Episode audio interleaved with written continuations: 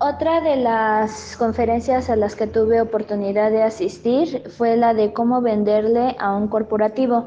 Desde que vi el título de esta conferencia eh, me llamó muchísimo la atención, dado que me sentí identificada de alguna manera, puesto que recordé las ocasiones en las que fuimos a darle la capacitación a los docentes y que ya no pudimos escalar más eh, hacia poder venderles a cada una de las escuelas pues nuestros servicios, dado que en ese momento no tuvimos la oportunidad de hablar con quien realmente tenía el poder de tomar las decisiones o nos topamos con algunas limitaciones que impidieron pues poder continuar en ese sentido. Entonces, desde ese momento de entrada me llamó la atención y en la descripción de la conferencia venía que se presentarían algunos tips para poder presentar proyectos y poderlos vender. Bueno, ¡ay! ¡Ay! Me asustó. Perdón, perdón. No sé qué rayo sucedió, pero algo se cayó y me asustó. Pero bueno, en lo que estábamos. Dentro de las ideas más relevantes de esta plática, pues fue que la actitud que tengamos va a determinar la altitud de la meta que podamos alcanzar. Para vender, nuestra actitud es fundamental para poder crear el mensaje correcto, podernos mover de la manera adecuada, segura. Entonces, si nosotros tenemos una actitud, nos creemos lo que estamos ofreciendo, el servicio que vamos a compartirles, entonces eso va a determinar si alcanzamos o no alcanzamos la meta que es tener un contacto con eh, uno u otro corporativo para poder definir cuál va a ser el tipo o la manera de poder presentar mi proyecto, necesito primero pararme y definir qué tipo de relación voy a querer con el corporativo con el que voy a estar eh, relacionándome. ¿Qué es lo que quiero? ¿Una inversión? ¿Una relación? ¿O una venta? Si nosotros definimos de qué manera quiero integrarme o solicitar algo de ese corporativo, entonces me será más fácil determinar las vías o las maneras para poder presentar el proyecto. No va a ser de la misma manera. Entonces, si, bueno, suponiendo que lo voy a querer para venta. Si yo quiero iniciar una relación para vender, entonces necesito identificar antes de ir a presentar mi, producto, necesito saber cuáles son las necesidades del corporativo. Si yo conozco cuáles son sus necesidades, entonces voy a poder crear todo mi speech para poder cumplir con esas necesidades, facilitarle lo que ellos están viviendo solucionarle, proponerle eh, una alternativa diferente, pero partiendo de lo que ellos realmente están necesitando.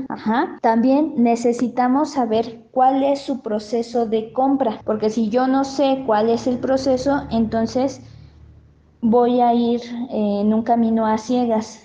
Entonces, al saber su proceso de compra, nosotros podemos mejorar la propuesta o poder eh, adaptarnos tanto a sus necesidades o nosotros solicitar algunas, algunas cosas dependiendo de, la relación que se vaya dando. En este sentido, algo muy, muy importante es saber si con quien estoy hablando puede tomar la decisión si comprarme o no comprarme, si interesarse o no interesarse por mi servicio o por mi producto. Si es así, ok, entonces adaptamos todo el discurso para convencerlo de que su necesidad va a ser cubierta con lo que nosotros le estamos ofreciendo.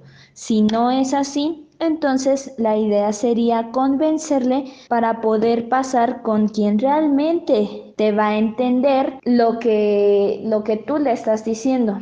A lo mejor la persona con la que eh, estás hablando de inicio no va a entender la necesidad de que los niños y niñas eh, desarrollen su inteligencia matemática porque se dedica al, no sé, a lo mejor es el portero de la escuela.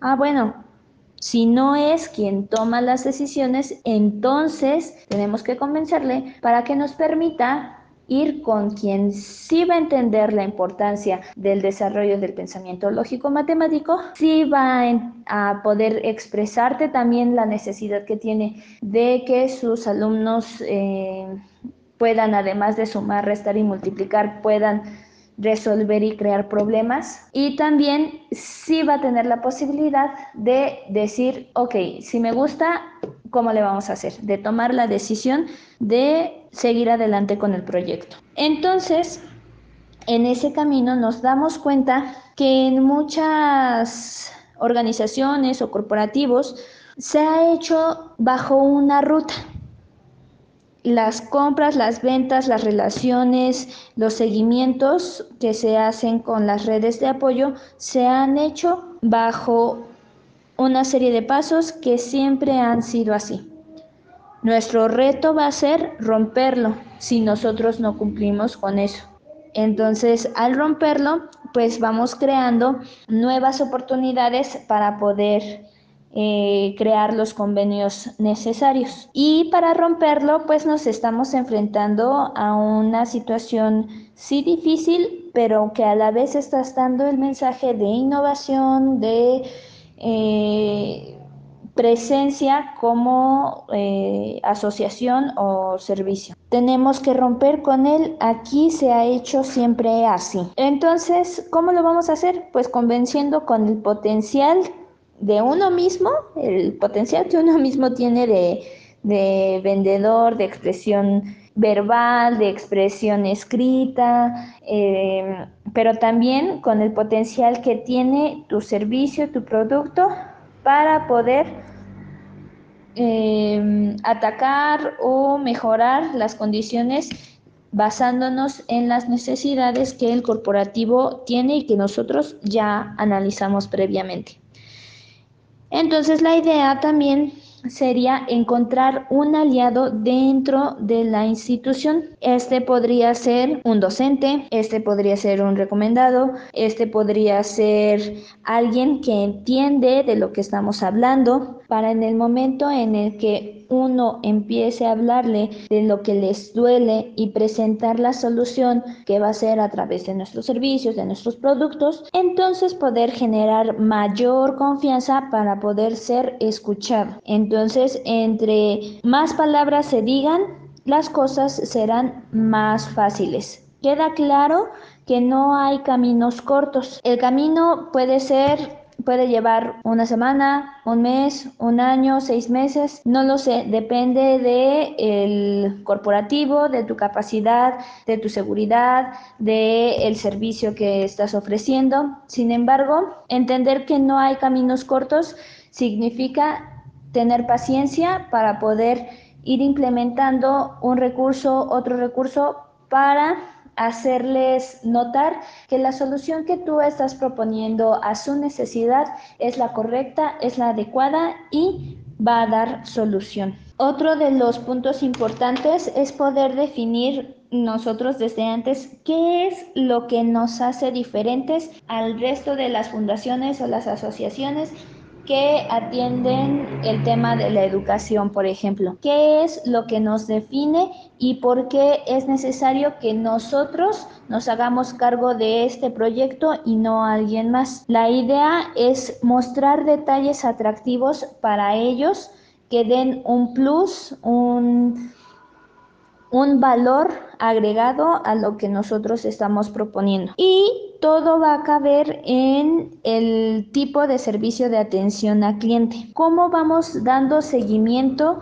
a las reuniones? ¿Cómo damos seguimiento a los resultados? ¿Cómo damos una evaluación de lo que de la situación real en la que se encuentra el corporativo y cómo vamos a poder responder para que en el momento de presentar resultados, pues los tomemos en cuenta de cómo estaban, de cómo, cuál era, cuál era su situación y cómo favoreció el implementar los proyectos que nosotros les propusimos, por ejemplo. También es muy válido tomar las experiencias de otros espacios que ya han dado resultados para tenerlas como métricas al momento de presentarlas. Eso por el lado de las ventas. Pero si queremos tener una relación de alianza, ah bueno, pues tenemos que hacer ver que vale la pena el producto sin que le dé miedo al cambio a la persona con la que estamos interactuando. En este sentido es lo mismo, ¿no? Saber con quién estamos hablando, que nos entienda y si es la persona correcta para poder hacer la, la alianza. Pero aquí la idea es hacerle ver que vale la pena lo que tenga una alianza con nosotros. Para ello tenemos que alinear objetivos. Entonces, si nosotros tenemos claro lo que queremos al estar aliados con ellos y ellos tienen claridad de los beneficios y de las aportaciones que ellos tienen que hacer para poder estar aliados, entonces pues vamos a poder ir avanzando en esta relación que sea benéfica para ambas instituciones. Si por otro lado, al, al presentar el proyecto con un corporativo, la idea o el objetivo es contar con una inversión, es necesario saber los criterios que ellos tienen para poder invertir, cómo han sido sus procesos de inversión, qué es lo que piden, qué es lo que requieren, lo que necesitan y proponerles también unas métricas que tengan el sentido del proyecto que estamos proponiendo. Tener previo conocimiento fuerte del servicio que estamos ofreciendo y proponer también escalas de medición de impacto para poder llegar a la incorporación. Eh, hacían muchísimo énfasis en cómo medir el impacto que estamos teniendo con cada uno de los proyectos. Mencionaban que es importante tomar en cuenta el emprendimiento social. Es una vía donde la inversión está flexible para poder apoyar a los nuevos proyectos. Si además de eh, brindar un beneficio a través de un servicio y ese servicio o los resultados del mismo benefician a otros, entonces es muchísimo más atractivo y más posible que se pueda